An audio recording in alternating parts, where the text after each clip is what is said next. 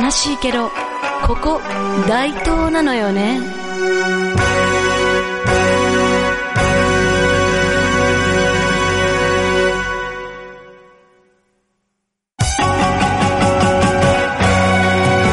はい、こんにちは。大東市野崎が好きすぎる演歌歌手、東川桃子です。この番組では、悲しいけど、なんて自虐なタイトルとは裏腹に、大東のおすすめスポットや、私、戸川桃子の個人的な趣味趣向、演歌歌謡曲からアニメまで、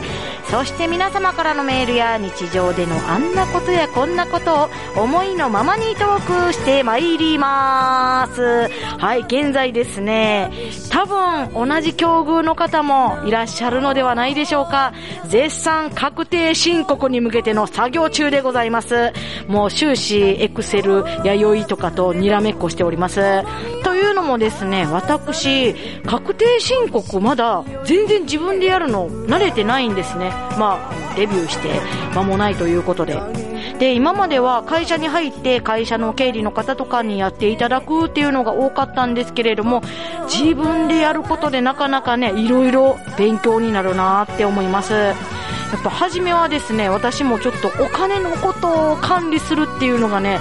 もうむちゃくちゃ苦手だったんですよね。で、これが初めて見ると意外と面白くて、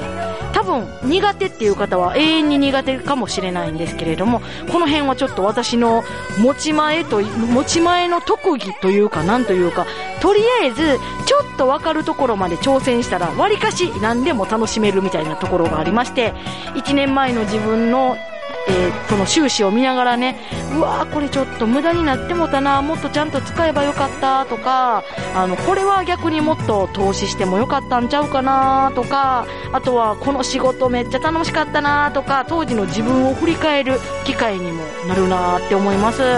で、この大東 FM でもですね、松井さんの番組、お金にまつわるエトセトラでも、いろいろお金に関するためになるお話、たくさん聞けますので、ぜひ聞いてみてください。というわけで、これから15分、戸川桃子についてこい戸川桃子の悲しいけど、ここ大東なのよね。この番組は NPO 法人大東夢づくりコミュニティからお送りします。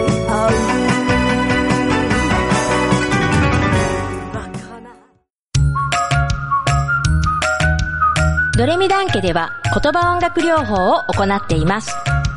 放課後等デイサービスの事業所の皆さん、私たちと一緒に音楽を使って楽しく言葉を流す療育を始めてみませんか？現在、ドレミダン家ではフランチャイズ加盟店を募集しています。詳しくはドレミダン家で検索。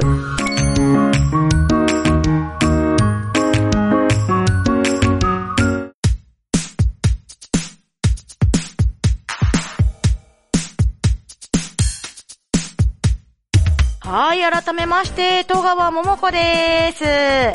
ー最近ですね、習い事をすごいたくさんしてまして、というのもまあ、このコロナ禍で、思うようにやっぱりライブ活動ができないので、ちょっとコロナが収束した暁には、いろいろアップデートした自分を皆さんに見てもらおうっていうのは、まあ結構この番組でも言ってるかなと思うんですけれどね。まあこの戸川桃子の悲しいけど、ここ大東なのよね。この番組を初期から聞いていただいているコアな皆様はご存知かとは思いますが、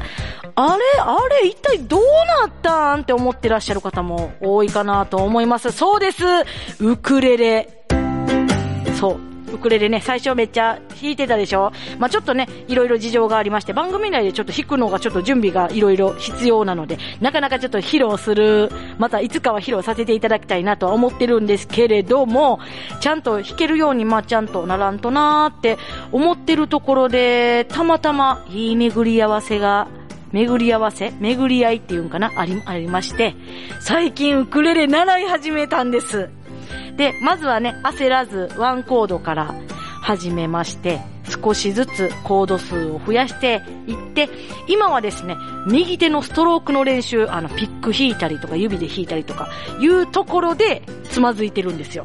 で、ギターをね、昔とか、我流でやったり、いろいろ誰からも教わらず、自分で、困難かなってやったことでですね、変な癖がそのストロークの変な癖がついちゃってるみたいでですね、今絶賛修正中なんですよ。ちなみに今は南の島のハメハメハ大王を練習中です。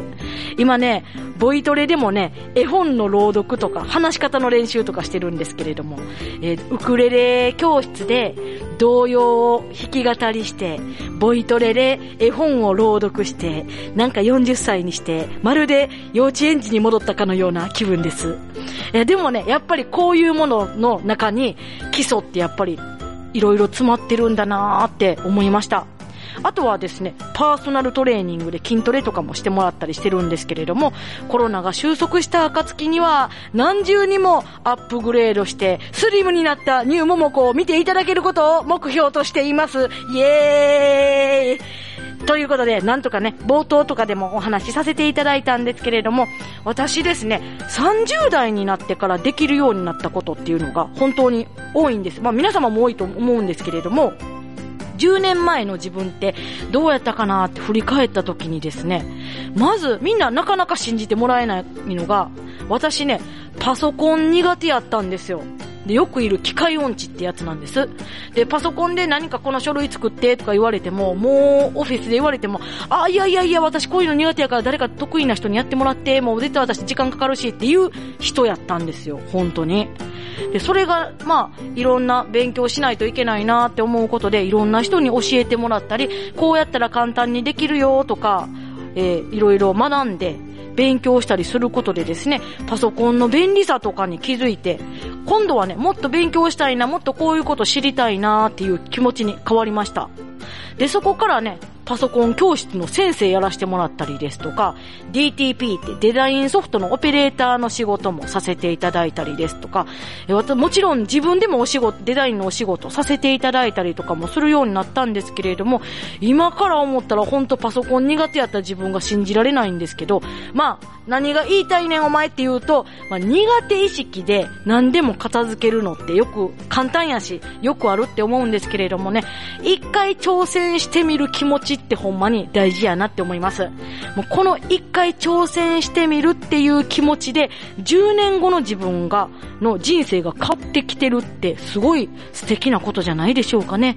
あの、30代の今頃、私は今ね、演歌歌手してこうしてラジオでお話しさせていただいてるなんて、絶対考えられなかった事実です。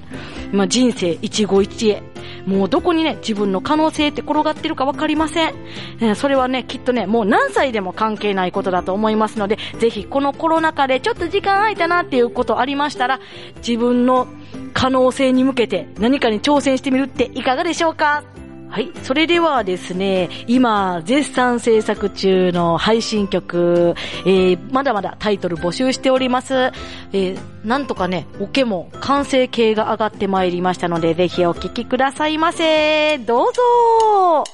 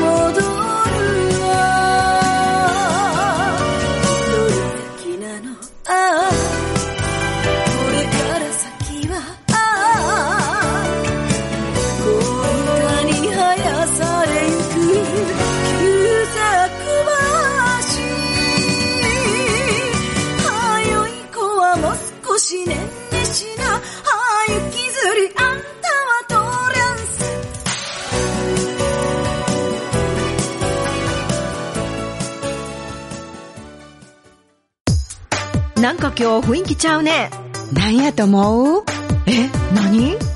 実は、メガネ。あ、ほんまや。そんな色意外やわ。お店の人に選んでもらってんけど、それがすっごく良かってん。それってどこの店？あなたに似合うメガネ、とことん選びます。グリーングラス。